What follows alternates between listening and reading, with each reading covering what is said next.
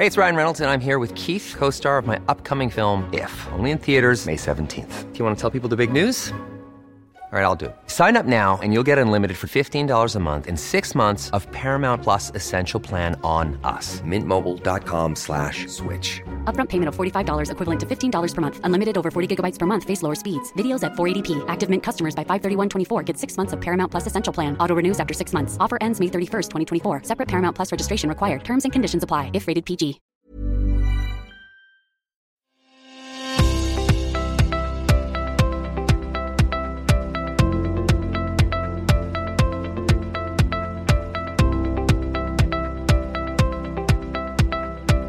Hello and welcome to Policy Forum Pod, the podcast for those who want to dig a little deeper into the policy challenges facing Australia and its region. I'm Martin Pearce.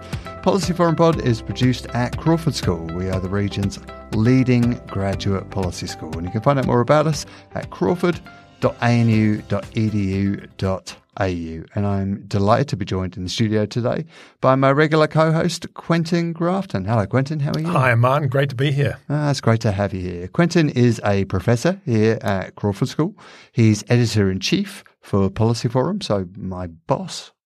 He's also the chairholder of the UNESCO Chair in Water Economics and Transboundary Water Governance. Now, at the start of each week's podcast, we have a look back over the last week in the world of public policy and just have a chat about some of the things that have caught our eye. So, Quentin, what has caught your eye in the wide world of public policy? Well, since we're in Canberra and, of course, Australia, and we have an election on the 18th of May, just a few days away, or tomorrow, the biggest issue for me is all those policies.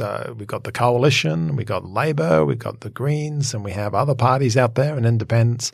How do we put all those policies together in terms of who we're going to vote for and how we're going to put our preferences in? And so that's, I think, the most pressing policy issue going forward into the election is what we do and how do we translate policy into actual practice in the sense of who we vote for. Now, we're recording this on Monday, so by the time Saturday rolls around, who knows? Maybe there'll be a grand suite of policy put forward by all of the parties. But what's your take on the quality of the policies that have actually been put forward as part of the election campaign? And do you think that the electorate has a clear handle on what those policies are? I suspect that most people don't have a clear handle on those policies. I think there's some policies that have been given a lot of attention in terms of the franking credits and the tax refund associated with that from the Labor side. But I think a lot of the policies have sort of passed people by. They may have registered if they're a particular electorate that, oh, I'm going to get a new road. But I think in terms of the details, I think a lot of that's passed people by. So I think they're focusing on key messages. And, of course, the Coalition side is about a strong economy and the ability of the Coalition to deliver surpluses going forward. And I think the Labor focus has been, of course, on Fair Go, which is about focusing on jobs and lower paid, et cetera, et cetera. And, of course, its message from last Friday was that it could also generate, in fact, according to its projections, its claim was that it would deliver even bigger surpluses. So I think those are the sorts of messages people are getting in terms of what that means in the voting booth on Saturday. Of course, that's anyone's guess. Now, I was listening to our other podcast, Democracy Sausage, with Mark Kenny earlier in the week. And on there, they were talking about this danger of voter fatigue. You know, there's been this kind of rapid turnover of prime ministers and political leaders. Plus, there's been recent elections in New South Wales and Victoria. There's all sorts of challenges on the international political scene. How are you feeling about the end of the election campaign, Quentin? Are you fatigued? Are you pleased to get it over and done with? Look, I'm looking forward to making my vote count on May 18th. So that's what I'm looking forward to. I think most Australians by now have made up their minds. And there'll be a few who won't until actually they walk into the voting booth. But I think by this stage, most Australians, I think, have made up their minds. And so, yeah, I think let's get it over. Let's work out who's going to be our new government. and let's get on with it.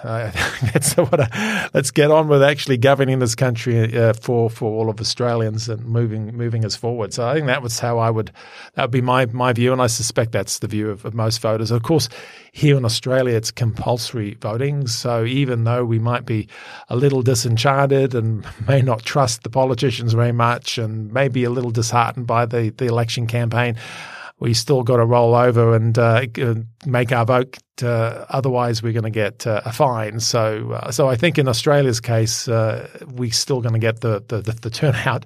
Although there's always the potential, and it seems to be increasing with each election, of these spoiled ballots, where people just feel, I've got to vote, okay, but I'm going to vote in a way that just it registers my dissatisfaction. So hopefully people won't spoil their ballots.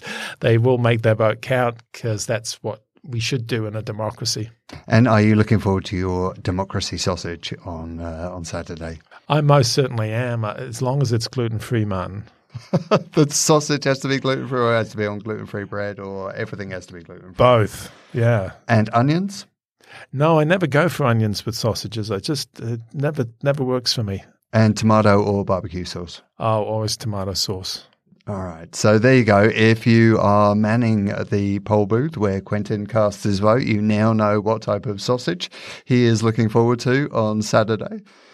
Now, before we get on to talking about the topic for this week's podcast, a reminder to you, we really would like you to join our Facebook podcast group. It's Policy Forum Pod on Facebook. It's a great place to chat to us about the topics that we cover here, to let us know what you want to hear about on the pod, to talk to some of the presenters as well. We're always keen to hear your thoughts there. And if you jump on the Facebook podcast group and you make a suggestion for a podcast, which we later turn into a podcast, Policy Forum Pod, then you could be the winners of one of our exclusive, very short run, only got like 2 of them left, so we might have to have some more made up, Policy Forum Pod mug, as demonstrated by Bob Cotton on the Facebook podcast group this week. It's a nice photo of him enjoying a nice cuppa. Have you got one of these mugs, Quentin? I have. Thanks to you, Martin, and I'm really appreciating that mug. Is it doing a really fine job with your cup of tea? It most certainly is. It's a wonderful mug. So there you go. You know how to get your hands on one of those. Leave your suggestions for us. We're really looking forward to hearing them.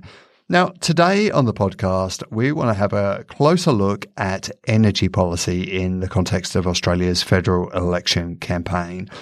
Australia committed to the Paris Climate Agreement in 2016 and promised to significantly lower its emissions by 2030. Now, this is a really important community issue. We know this. Various polls have told us how important it is. Plus, we've seen things like the climate strike. We've seen young children and school children take to the streets in their thousands, protesting at the lack of action from our political leaders. We've seen the rise of the Extinction Rebellion movement. We've seen Greta Thunberg at Davos berating world leaders about their lack of activity in tackling climate change.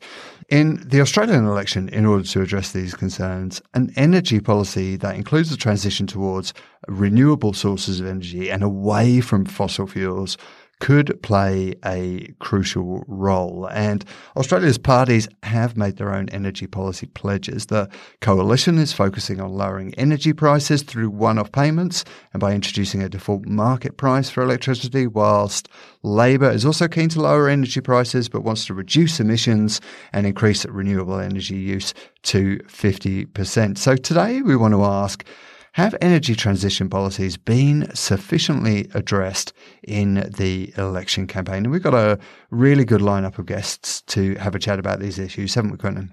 We sure have. We've got the Energy Dream Team. So we've got Professor Ken Baldwin. He's director of the ANU Energy Change Institute. And from 2011 to 2013, he was a member of the Project Steering Committee for the Australian Energy Technology Assessment.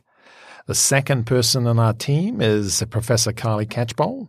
She's a professor at the ANU College of Engineering and Computer Science. She is a real whiz when it comes to plasmonic solar cells and has been featured in news sections of Science magazine and The Economist, and her work on nanophotonic light trapping. Easy for you to say, Quentin. Was listed in one of MIT's Technology Review's 10 most important emerging technologies. So Kylie certainly knows technology and PV or photovoltaics.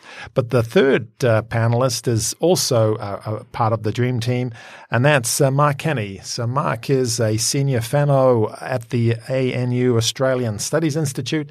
He's got a very high profile of the journalistic career stretching over many years, but culminating in 6 years as the chief political correspondent and national affairs editor of the Sydney Morning Herald, The Age, and the Canberra Times. And Mark is also, because of course the election is on the 18th of May, the presenter for Democracy Sausage podcast. It's a brilliant podcast where Mark gathers a panel of experts every week to chew the fat over a week in politics and sizzle up a fresh serve of delicious and healthy and nutritious analysis. Look forward to listening to it. Now, we'll get to the discussion in a sec. Before we do, a reminder, listeners, please do get in contact with us. We love hearing your thoughts, your comments, your questions, whatever it is you want to say to us. And the way to reach us is on Twitter, where we're @ Policy Forum, on email, where we're podcast@policyforum.net, or, like I said, join that Facebook podcast group with Policy Forum Pod on there. We'd be delighted to see you. Now, I'm going to hand over to Quentin for the panel interview, but I will be back in part 3 where we'll go over some of your questions and comments. But for now, let's meet our panel.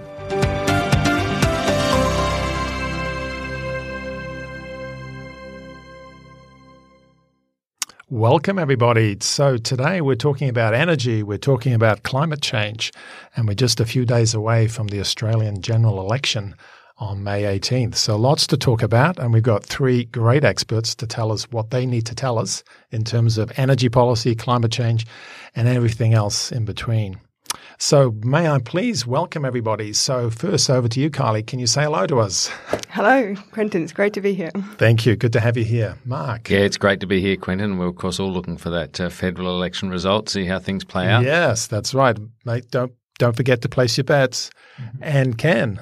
Well, welcome, everybody, and I hope you've not voted already so you can make a good decision based on this podcast. Absolutely. That makes a lot of sense. So talking about elections, lots and lots of polls happen at election time. So there's a poll that just came out from the Lowy Institute, and it says that 64% of Australians view climate change as a critical threat. That puts it at the top of a list of 12 threats to Australia's interest. Okay. A crucial part of reducing emissions, of course, is moving away from fossil fuel-based energy towards renewables. So how do we reconcile this poll with what's going on at the moment in terms of Australia? And perhaps we can all pass that question to anyone, but perhaps to you, Kylie. First of all, it's about do you think that energy policies have been sufficiently addressed in Australia's election campaign? I think energy policy has been kind of on the back burner since the discussion of the NEG. There's obviously a lot more that needs to be done. We're starting to move rapidly towards renewables. The cost of renewables is decreasing all the time. It's now cheaper to install renewables than coal. So what we're seeing is an inevitable transition of the economy, and we have to recognise that, and we have to put in the policies in place to support that. So you're talking about government getting involved, and we haven't heard a lot from either the Coalition or Labor. Is that your view? Yes, what we need above all is stable policy settings to enable the emissions from energy to decrease over time. So we think that there will be a transition to renewables. That's clear, and that's broadly supported by Australians, but we need the government to make sure that the policy settings are in place so that transition will be smooth and will allow to happen with maximum benefit. Thanks, Kylie. So Kylie mentioned the NAG. What does the NAG stand for, Ken? Well, the NEG is dead, isn't it? It's the National Energy Guarantee that was proposed by the Turnbull government as the fourth best policy in this space. Remember, we had the carbon tax, and that was removed by the Abbott government. We then, for a very brief instant, had the Emissions Intensity Scheme that was removed again by the Coalition Party room. Then we had the Clean Energy Target, which didn't last very long either. That was immediately ruled out by the Coalition Party room. And then we had the NEG, which brought about the downfall of the Turnbull administration. So we now no longer have a policy in place that aligns climate and energy. We have the Renewable Energy Target that runs out next year, but that's already driven a lot of the change that's happening that Kylie's already mentioned. So effectively, we've got a policy vacuum at the moment. And I think this is a clear distinguishing factor between the major parties. The coalition does not have a policy that aligns climate with energy policy, whereas the Labor Party and the Greens certainly do have policies. They have targets. They have mechanisms to reach those targets. And they're talking about revisiting the NEG, the National Energy Guarantee, if they were to take office. And that would mean discussions with the coalition, and by that time maybe the coalition be ready to discuss it again in opposition. But let's see what happens with the election. The NEG is not completely dead yet. Thank you. The NEG is not completely dead. That's a nice little slogan we can go with. Okay, Mark, so it sounds so complicated. There's this NEG thing, there's the NAM, and then there's this and there's that. So it seems a bit complicated for all of us, including myself, about what all this means in terms of energy policy. But can you put it in your perspective in terms of the politics of this and in terms of what this means and in the context of that question about energy policies? So yeah, Quentin. Yeah. I mean, it's such a fascinating area because it's just been a, as Ken said, it's just been a kind of a succession of policy failures or political failures, for a long time now. And in fact, you could even add one on the front of that list, which was the CPRS, which of course, was the emissions trading scheme that Kevin Rudd was pushing, and which eventually they could not get through the Parliament. The Greens would not support it. So, indeed. And that itself was really the manifestation of some previous work and elaboration on some previous work done in the dying days of the Howard government in favour of an emissions trading scheme. So there have just been so many false starts here, and the politics have been incendiary all the way through. And within the coalition, as Malcolm Turnbull said, lamented really after he was removed last year, he admitted that this is a policy space that the coalition just feels like it's kind of incapable of ever coming to any proper resolution on. Now, maybe the Australian voters are going to, just like they are with renewable energy and lots of their other preferences, maybe they're going to take this into their own hands and just get rid of a government that can't sort it out and go to the other side where there's more hope of getting something done. As we've just noted, there's more policy on the left of politics than there is on the right of this for now. So we'll see what the Australian voters do. But it has been just an extraordinary sort of capitulation to base politics all the time. And I think people look at it from outside Australia and they go, what's going on there? Why is the environment so politically changed? Why is doing anything in this space so difficult, and why has it resulted in the loss, really, I suppose you could say, of probably 5 or 6 political leaders, going right back to Malcolm Turnbull in 2009 as opposition leader? I think that's right, Mark, and I think it's a really interesting point you make about the CPRS, because really that was the start of all the discussions around aligning climate and energy policy.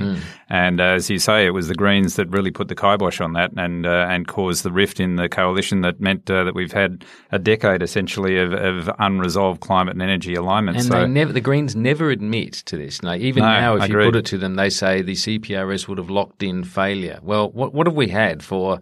A decade. For 10 years since then, we have had really horrendous failure. And very interesting to see that in the lead up to the election that Labor refused to actually participate in discussions with the Greens about aligning their policies. And I think that's got something to do with this legacy going back to the CPRS. When the Greens... And the carbon tax. We're talking about the Julia Gillard election. When she signed that pact with the Greens and had Bob Brown standing behind her and a few others... there's a general view in politics that this may have made sense in a policy way. There was a pragmatism about it, but the optics of it were quite quite dangerous for the Labor Party. And I think that's what Labor is saying now to Richard Di Natale and the Greens generally is there will be no coalition. There will be nothing that the other side can point to that says we are, that, you know, we are the sort captive of the dog being wagged by the green tail. Okay, so that's a good little history lesson for us, but let's go forward. So we've got the Renewable Energy Target. It's another acronym out there, the RET. But don't we have bipartisan support in the RET, or don't we? And where does that take us beyond 2020? Anyone on that one? Yeah, I think, you know, the RET is in place. It'll finish in 2020, although large-scale certificates will still be issued up until 2030. So, you know, that policy in some sense will continue, but the target stops in 2020. And the really interesting thing about this is that we are going to meet that target early. The investment in renewables in Australia is so rapid. It's the fastest in the world per capita at the moment at around 250 watts per person per year. And this is just going gangbusters at both utility scale and on people's roofs. So what we're seeing is a very rapid deployment of renewables that will meet the original it'll meet the revised renewable energy target under the Abbott government. It'll probably meet the original renewable energy target that was set before that. And then who knows what will happen. As Kylie said, you know, this can easily fall over without a consistent government policy to continue to drive this industrial revolution, you could call it, because it is being driven by industry. It's in a policy vacuum at the moment, so government is not driving this anymore. Well, it's being driven by economics. Ken, that's a good one. So Kylie started off you talked about the technology, and it's happening anywhere, lower cost now with photovoltaics on roofs and, of course, at a large scale. So isn't that technological transformation happening anyway? Do we need the RET anymore? I mean, so is the technology in place already? The costs are already down that we can just move forward anyway, even despite what governments do? I would say that the costs are down, but there's still a large role for government, particularly in the coordination and the transmission side now. So what we've seen over the last few years is that the industry is capable of installing at a high rate, a rate that if it continues, it will make a significant impact on our Paris targets. So this is making the largest impact of anything in the economy, this installation of solar and wind. So we can do that, but we're getting to the point where transmission is starting to be an issue, and there's a lack of coordination between projects and agencies so that their projects are being installed in not very ideal locations, and that means they're not generating as much electricity as they could if there was better coordination. So we do need to look at the whole of system approach to the transmission to make sure that we're getting the most out of what we install and to make sure that we continue to install at a high rate. Can someone help me here in terms of this national energy market or electricity market that we have, at least in southeastern Australia? How does it work? So when we talk about renewables coming in and base load and dispatchable, all this kind of mumbo jumbo, how does it all work for us? So what does this mean in terms of coordination and investment? Does anyone want to? Okay, over to you, Ken. So Kylie's made the point that that we're reaching the point where there's so much renewables entering the system that we have to change the system as a whole. But isn't that a good thing? It absolutely is a good thing. But it's got to add something else on top. But we've got to do even more. So when you're at the level that we are at the moment, which is about 20% renewables in the electricity system, the system as we have it can cope with that. But once you get towards 50% and beyond, then you need a new system. You need one that has, as Kylie says, sufficient transmission to get the electrons from A to B. You need storage in order to deal with the intermittency of the renewables at that high level. And as with all investment processes, you need consistent government policy. Otherwise, there's high risk. And where there's high risk, there's high cost of finance. And this drives down the investment that's needed in transmission, storage, and even more renewables beyond 50%. So we're in a sweet spot at the moment where industry's going gangbusters with a zero policy environment, but they will soon hit a wall at around 50% where they need a lot of government intervention in order to put the right settings into place for investment in transmission infrastructure and storage. And I think it's really, if I can just add something there, it's really interesting. You describe it as a zero policy environment, which is, I think, a fair description of it, but it's zero policy, ultra high level politics all the time. The politics around this issue have been absolutely, as I said before, incendiary and quite destructive. So I think what we are looking for as a nation is not just for some new policy settings, which are, you know, conducive to this transformation, but some level of political consensus which suggests that this is not in, you know, heavily contested terrain and is not going to be changing. That's what industry needs to make the big sorts of investments and changes to the way they operate. And that has been sadly, you know, missing for a long time now, thanks to the fact that there's been a lot of advantage taking, you know, really cynical advantage taking in our politics. So what about power prices? So 2018, there was a lot of talk about power prices and a big stick policy, I think, from the coalition, which I don't think was implemented. But how do we get power prices down, or at least they don't go up very, very much? Yes, and if you install the right sort of mix, and if you install it in a coordinated way, then certainly it shouldn't cost more. If you look at how you install solar and wind, you want a mix of solar and wind, you want a range of different geographical locations, and if you do that, you don't need to add too much storage into the mix. You can add some storage or a number of different possible options.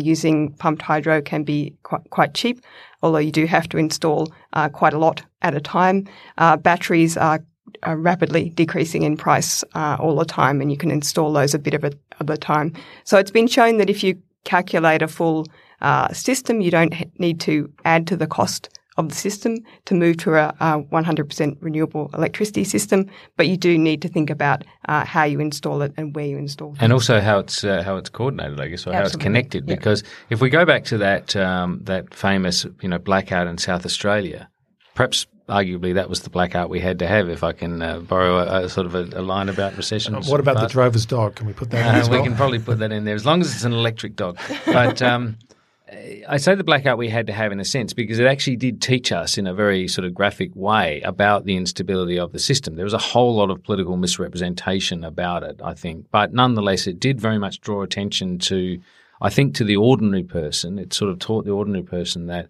yes, you can go to these renewables, but there is an intermittency cost to it or aspect to it, and therefore you need system redesign as well, which is the point Ken was making.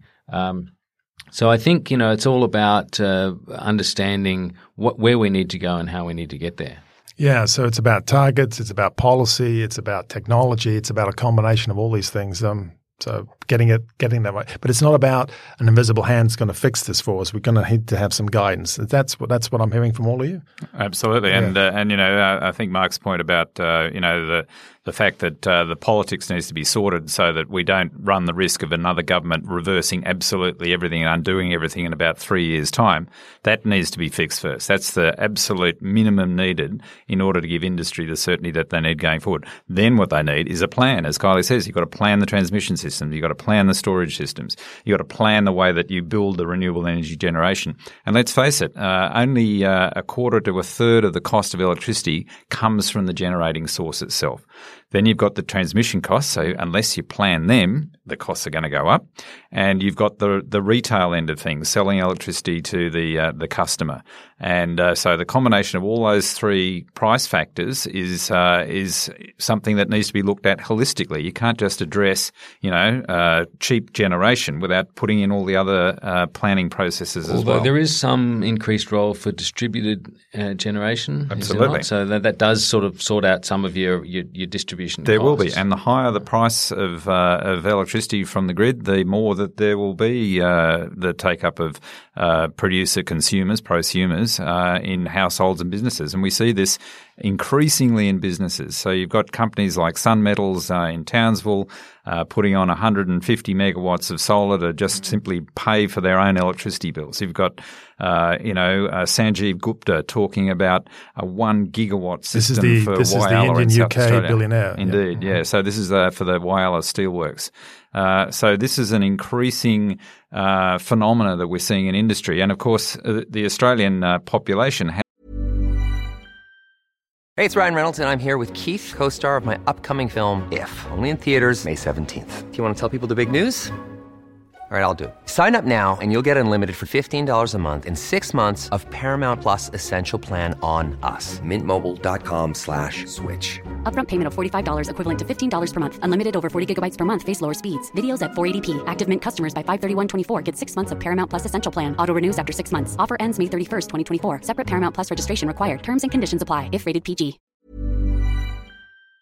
Is the highest penetration of rooftop solar in the world. 20% of households have solar on their roofs. So this is a really important factor, but it's only one part of the picture. So you've got to look at the whole system. So let's put in climate change into this big mix that we've got here in terms of energy. So the presumption is more renewables, less carbon emissions. We're better off in terms of meeting our targets, and I'll get to those targets shortly and how they differ across the different parties.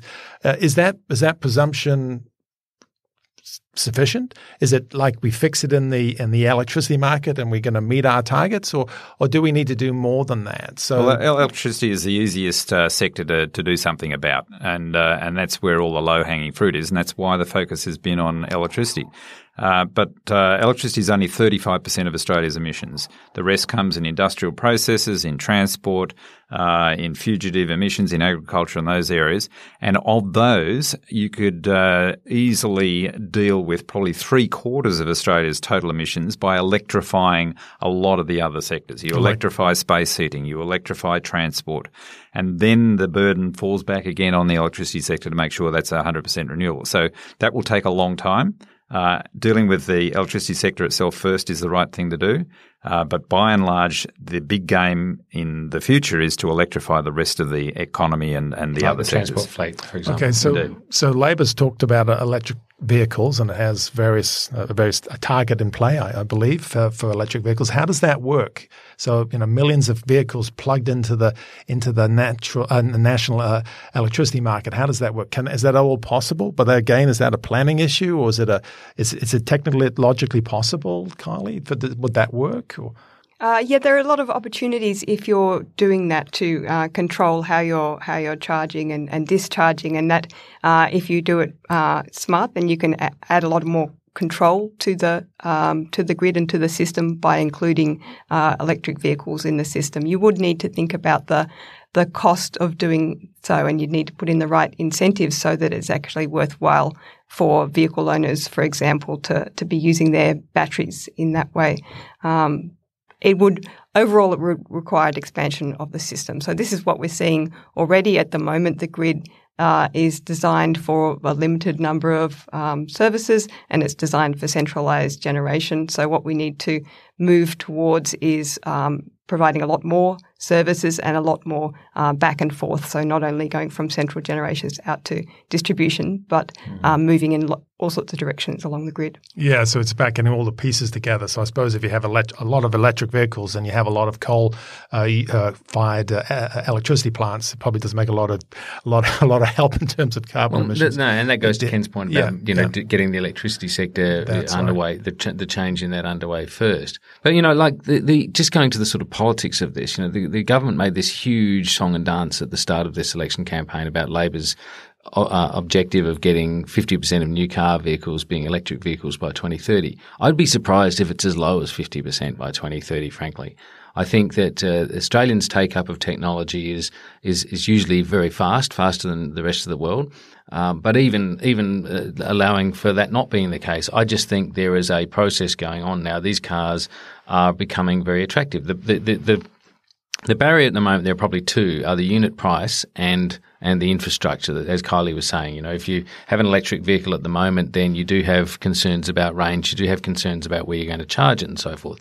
But all of these things can happen, just like when we shifted from horse and buggies to petrol-driven cars. The infrastructure had to be built. Service stations needed to be in places where people could use them and fill up their cars, and it happened. It is not beyond the wit of this nation to do that, nor is it indeed beyond the profit motive of individual investors to want to get in on this. There are going to be ways that this happens, and I think this will be exponential, that over a period of time we will see just that rate of take-up of electric vehicles. A number of them now are very good, and there are hybrids. That's, you know, it's, a lot of people forget this. And if you watched the F1 last night, the Formula One races, these cars all have, you know, kinetic energy reductions systems in them and so forth, recovery systems in them, using hybrid technology now, providing a vast amount of horsepower in these ultra-high performance vehicles. All of this stuff's happening, and if a bunch of troglodytes want to say it's not, then, you know, I think Australian voters will have their say about that. And well, we're doing things in the right order. Yeah. I mean, you know, it'll be the case that if, let's say, 50% of vehicles are electric by 2030, that the electricity system will be the vast majority of it from renewables by then, because the current installation rate shows we're on track for approximately 50% of our electricity to come from renewables by the mid-2020s. So that's the right order to do things in. Then there's going to be an interesting question as to whether actually electric batteries are the way to go, or whether to have hydrogen fuel cells in vehicles and just have the same electric vehicle infrastructure around that. So you either run off a battery or you run off a hydrogen fuel cell. And that's an interesting interplay, because the jury, I think, is still out on which direction the car industry will go. In fact, a number of car companies are hedging their bets. They'll just put in a battery or they'll put in a hydrogen fuel cell, depending on which technology turns out to be the cheapest and most effective. And again, coming back to distribution, whether we can get a hydrogen distribution network in place in our service stations, or whether we have plug-in battery systems that, you know, you go off and you have a cup of coffee for half an hour and you come back and your car's charged. Okay, but this depends on policy, as you were saying earlier, Ken, and all of you. So let's get back to this policy issue. So, Mark, you raised this issue about the election and voters. And so let's focus in on that critical date on May 18th. Mm-hmm. So people going into the voting booth, they've got all their numbers, they've got a list, which I find complicated enough. Okay. Well, you're an economist. What would you know? But how does this figure? So we've got the energy that we talked about here, but what about the climate change? I mean, the Lowy poll says Australians consider that as the number one threat in the context of the threats that they were identified. So how does this figure? I mean, we've got all this other stuff to think about. We've got the economy stupid. We've got climate change, energy. It's all kind of complicated. How will that figure? Because last year it seemed to me there was a lot of talk about power prices and doing something, but there seems to be much less talk, at least in this election campaign, about that. So over to you first, Mark, but I want everyone to join in on that. The vote vis-a-vis the talk, you know. So. Yeah, it is a really difficult one to unpick, because Australians are very concerned about climate change. In fact, I've seen a poll that says that 90% of Australians want to see faster action on climate change. It was credible poll. And I don't think it's all that hard to believe that they want to see faster action on it. It depends how that comes about. And if you start then, I guess, qualifying that with are you prepared to pay more for your energy as a result of it? Some people will fall away. Some people will say, yes, I am, and, you know, because they're very, very concerned about it. In a way, I think what's interesting about that Lowy poll that says 64% of people think it's the greatest threat, I sort of think that number's low, actually. What's a bigger threat? Really, it's. I mean, obviously, you can pick out defence threats. You know, what if China goes to war with Taiwan, for example, that could be a very difficult moment. And what would the US do? What would we do? I mean, you know, that's something to contemplate. And we know there are tensions in the South China Sea and all kinds of things like that. There's terrorism, you know. Yes, but the climate change issue is not going away. Everyone accepts that, except for, you know, a small rump of deniers who've been controlling policy in the Liberal Party. So I think there is a, you know, strong concern about it. It does then, though, have to sort of jostle with some of the other front of mind issues in election campaigns, and some of those are really kind of facile and basic, like, do I like the leader? Do I like Bill Shorten, or do I like Scott Morrison or someone else? And some of them are a bit deeper. They're about, you know, concerns about, you know, the tax mix and these sorts of things, perfectly legitimate concerns that people have. And I guess that's what we'll find out, you know, at the end of the day, will a party that's proposing steeper emissions cuts among its suite of policies, will it be successful? And if so, I guess, you know, it'll be there'll be some policy certainty, and we'll then just see what the conservative side of politics does in opposition as a response. Yeah, we'll see, I suppose, on May 18th. But can we go to those targets on the carbon emissions reductions? Because I think that's probably worthwhile looking at. So, Ken? first on the target from Labor, and then I'll go to you, Kylie, in terms of the target from the coalition, and then we can see can they be reconciled? It doesn't look like it, but. Well, I think both major parties have their own climate policies, and I keep coming back to the point, however, that the easiest way to deal with climate issues is to deal with the energy side of things and the electricity side of things in particular. Only one of the two major parties has a policy on the energy side of things, and that's Labor. They have a target for 50% renewables by 2030. They have a 45% overall reductions, but it's based on an energy policy. They have policies around electric vehicles, whereas the coalition has ended the neg and they've not put anything else in its place. The Renewable Energy Target, as we know, finishes next year, and there is nothing in the coalition policies on the energy alignment with climate policy. If I were a voter, I would vote for the party with a policy. So where does the coalition stand on this in the context of climate change and connecting it to energy? You've talked about the renewables and take-up of renewables, but is there anything that's going to work in the 2020s for us? Suppose that it is a coalition victory on May 18th. Where does that take us in the context of energy and climate change together? One of the things I think we need to think about in the long term is the different types of threats to Australia of not only climate change but international reactions to climate change. So Australia is getting fairly far behind in terms of its action. A lot of other countries are taking a lot more action. And if you look at the renewables being installed globally, there's now more than half of new electricity capacity is renewables. So what we're seeing is more and more renewables being installed. That'll mean less and less coal being installed. And that's actually a direct threat to Australian exports. So we need to see what the threats are to Australia, not only the climate change threats in terms of drought, for example, but also the economic threats. So what we need to move towards in the long term, whether you think action on climate change in terms of the effects of climate change is important or not. Just in terms of our international position, we're actually going to need to move forward on diversifying the Australian economy. So let's take the scenario the coalition wins on May 18th, okay? So we've got Ken's view that Labor has a policy that connects energy to climate change, and the coalition doesn't have that connectivity in the context of what its two sets of policies, if it has a policy in energy. So what would you advise each of you to? So Scott Morrison's Prime Minister as of May 18th, he gets elected. What advice would you be giving the coalition? Revive the neg, I guess. Okay. I mean, that would be really the easiest step for them to take. After all, this was a policy that went to the party room twice and was accepted by the Liberal caucus. Was accepted. Yes. Malcolm Turnbull should not have backed out of this. Yes. And as I often say to people in these discussions, he didn't because he was worried about a backlash from this small rump of kind of reactionaries in the Liberal Party led by Tony Abbott and a few others. But I mean, surely Turnbull must come to the view at some point that he should have done that, because after all, what's the worst that could have happened? He could have lost his job, and he did. And he didn't. He lost it on his knees rather than on his feet on this question. And I think it must be the most rational policy. It was, of course, as you described it, Ken, before. I think fourth or fifth best option, but it was the best option within the.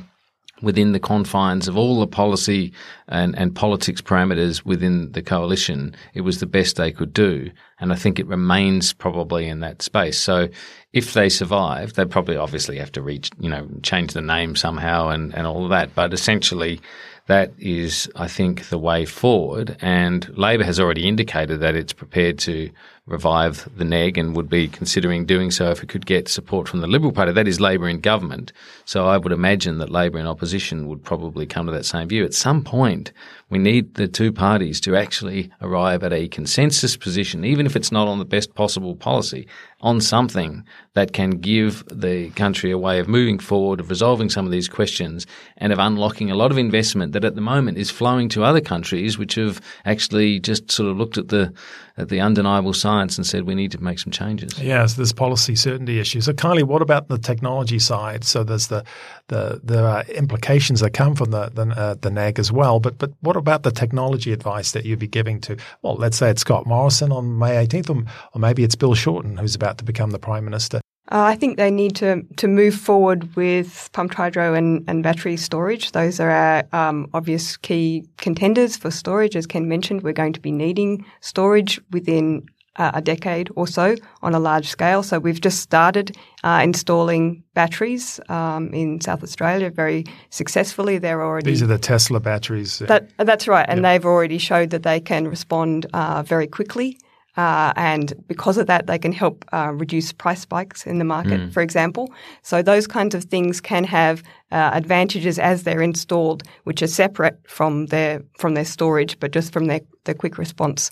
Pumped hydro is also reasonably quick, and so that we need to look at that for larger scales. But we do need to move forward on that because it will take some time to install everything that we need to install. And what about R&D, research and development? Is there R&D required, or are these technologies already ready to go in the space? Yes, absolutely, and especially on topics related to improving the integration of all these technologies within the grid, getting the required control in terms of looking to the longer term. I was mentioning diversifying the Australian economy. We have a huge opportunity there actually with renewably generated hydrogen. Japan would like to buy renewable hydrogen from Australia in coming decades. So we can look about how we could do that. At the moment, it's too expensive. It's several times more expensive than fossil fuel generated hydrogen, for example.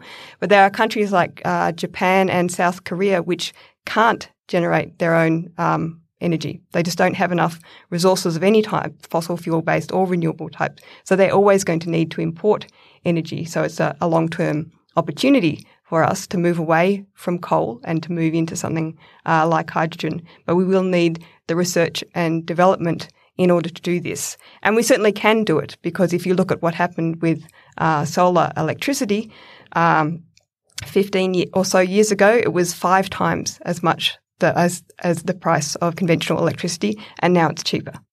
So if you put in the right research and development, the right industry development, you can dramatically reduce these costs. And I think we can do this with hydrogen as well. Yeah, they're very good points. And, you just need a bit of vision and a bit of longer-term thinking. And the trouble with the political cycle is that it mitigates against people in politics just can't bring themselves to think long term. They're only thinking in electoral cycles, and because business needs to think longer term, especially when talking about significant investments.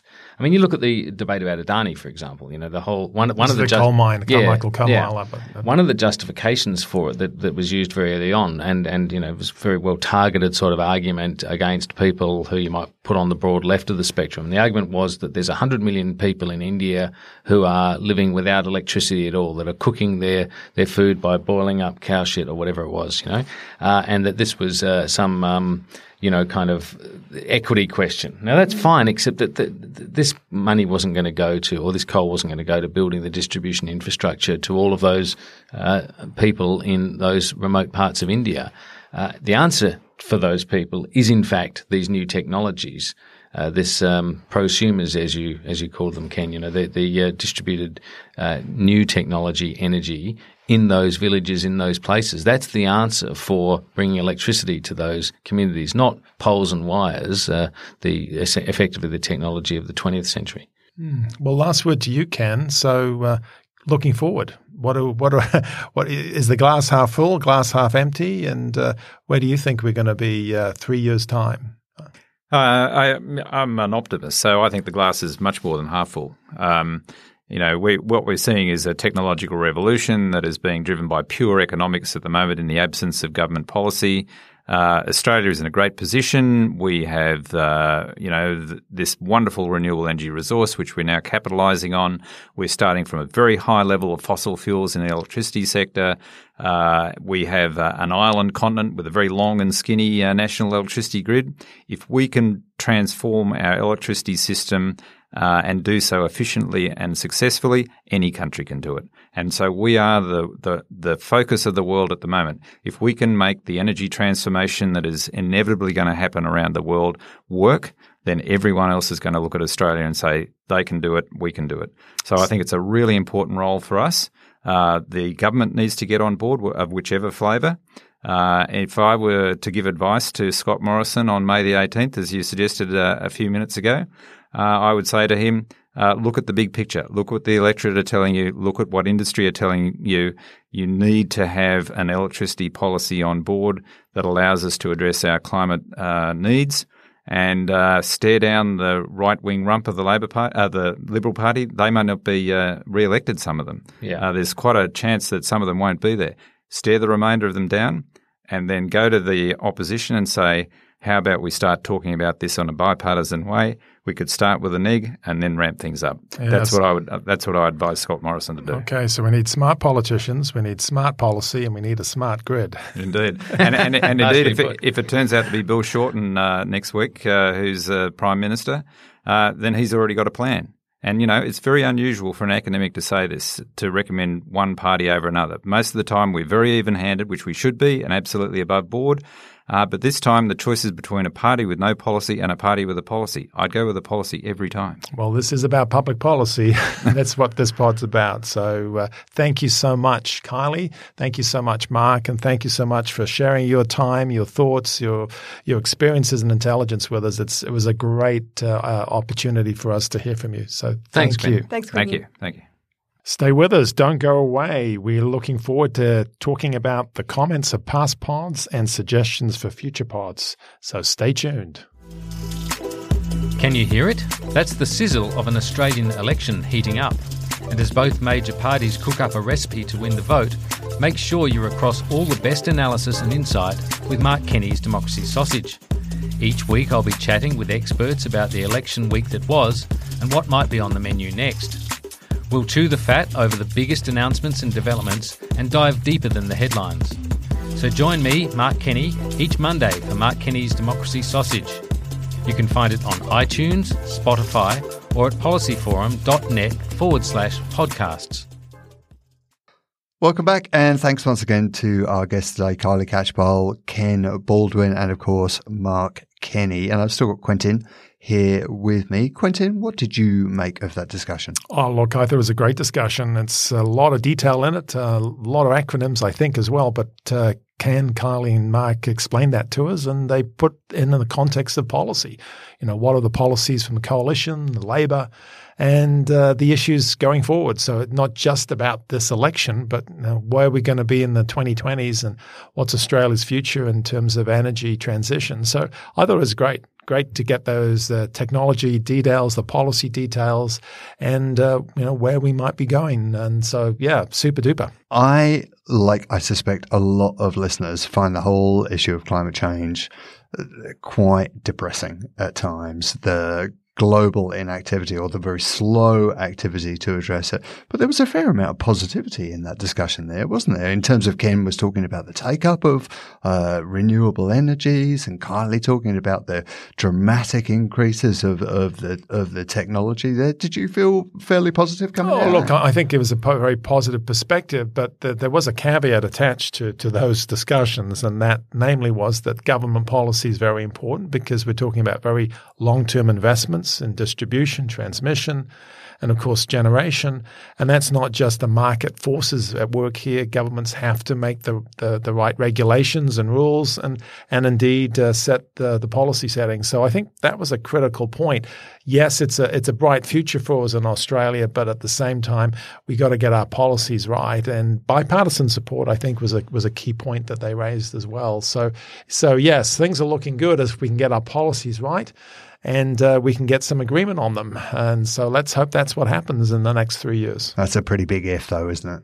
Certainly looking back, it hasn't been good, but you know, that's what elections are for. Hopefully there's some resolution about the policy and resolution about who's in charge and resolution about what we do next. So that's why people should vote in a democracy, and hopefully we'll get some outcomes, not just in energy, that Australians want, whoever they vote for.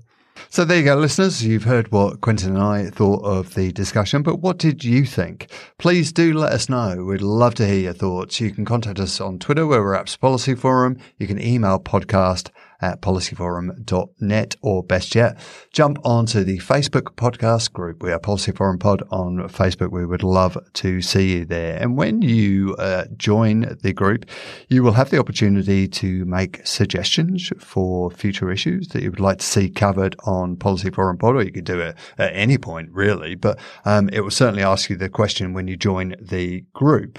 And I'd like to go over one of the suggestions that we have had over the last week, which I'll do in a second. But firstly, actually, let me welcome a couple of new members to the Facebook podcast group. So hello, Gayan Prasad and Siti Noor Rosifa. It's great to have you on board.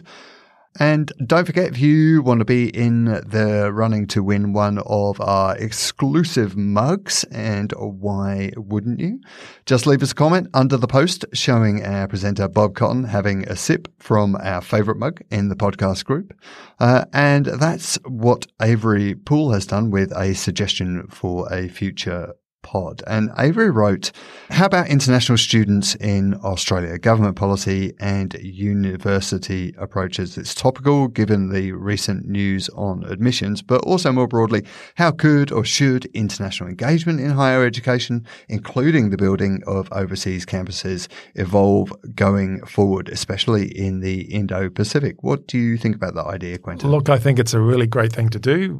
Policy former courses here at Crawford School, ANU, so we're at a university. There's a program from Four Corners, ABC, this past week, and it was on with the controversial title Cash Cows, referring to international students, and highlighted three universities, and not the ANU, let me add, but three universities and their admission policies. But it's a big issue. It's a contested space about what funding is provided to universities, how universities can increase their revenues, of course, through international students, how diversity in the student profile is good, but to what extent that diversity can offset other issues in the context of standards if admission policies aren't set properly. So those are big ticket issues. They're not just for universities and university students. There are a lot of university students from overseas, hundreds of thousands of them in Australia, and it's connected to immigration policy. So this is a big ticket issue, I think, and I believe it does require a policy forum pod discussion at some point with the necessary experts in the room. So a thumbs up from you on, absolutely. On that one. Two thumbs up, Mark. Two thumbs up. Wow. Okay. Well, you know, if you want to be in the running to have two thumbs up for your podcast suggestion and in the running to win one of those Policy Forum pod mugs, just jump onto the Facebook group and let us know what your thoughts. And many thanks for that suggestion, Avery. That certainly sounds like one that we might want to consider. Well, that brings us to the end of the podcast. If you have enjoyed today's episode, and I hope you have, and perhaps you might want to leave us a quick review on iTunes. It'll only take you 30 seconds or so. All you need to do is find that 5th star. That's what we're looking for. And if you can do that, it'll be a huge help to us in getting word out about the podcast, and you will have our undying gratitude. That brings us to the end this week, but of course we'll be back on Monday with another Democracy Sausage podcast with Mark Kenny, and then the regular Policy Forum pod will be back on Friday. So until then, from me, Martin Pearce, cheerio. And over and out from me, Quentin Grafton.